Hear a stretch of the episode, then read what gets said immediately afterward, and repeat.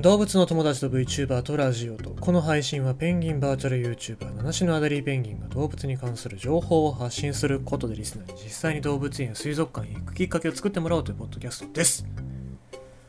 まああの今日は日曜日でございますけどもえっ、ー、と早めに収録しておりますね。まあ、この後にちょっとあの百花日というかあの法事がありますので私はねえっ、ー、と忙しくなりますので先にやっとこうということで今やってるわけですよ。うん、でちょっと天気がこれ全国的に悪いのかね。で下の方でまた台風台風名前が山猫らしい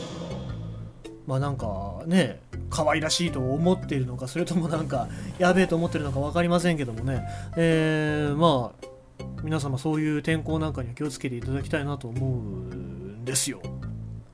で、まあ僕はこの後にお墓に行かなきゃいけないんですけどもね、えー、っと、この後びしょ濡れになるのかなって思うと嫌ですよね。ただ今日は、本当はそっちじゃなくてね、伊東津の森公園に行きたかったなっていうのがあったんですけど、まあその理由としてっていうのが今日の動物のお話になるかなと思いますが、レッサーパンダの新運動場もお披露目。北九州市の伊東津の森公園20周年記念式典開催。北九州市の動物園伊東津の森公園が開園20周年を迎え13日に記念式典が開かれました。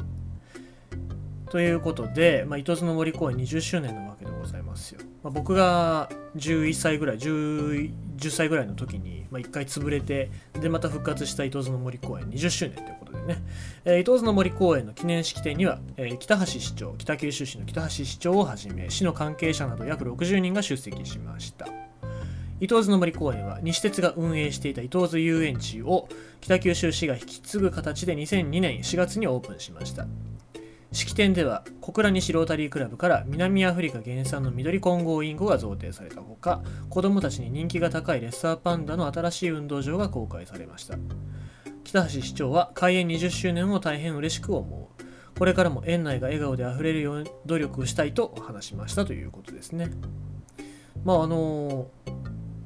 20周年の記念式典はね、えー、あってそれも行きたかったんですけども。まああの今回緑混合インコが贈呈されたっていうことでまあこれはどこで公開されるのかなって前もねなんか確か混合インコはいたんですけど、まあ、あんまりその目立たないところに行ったんでなんかね、えー、混合インコが生き生きするようなそういう展示を目指してほしいなとは思ったりしますけども、えー、あとはレッサーパンダの新しい運動場ですよ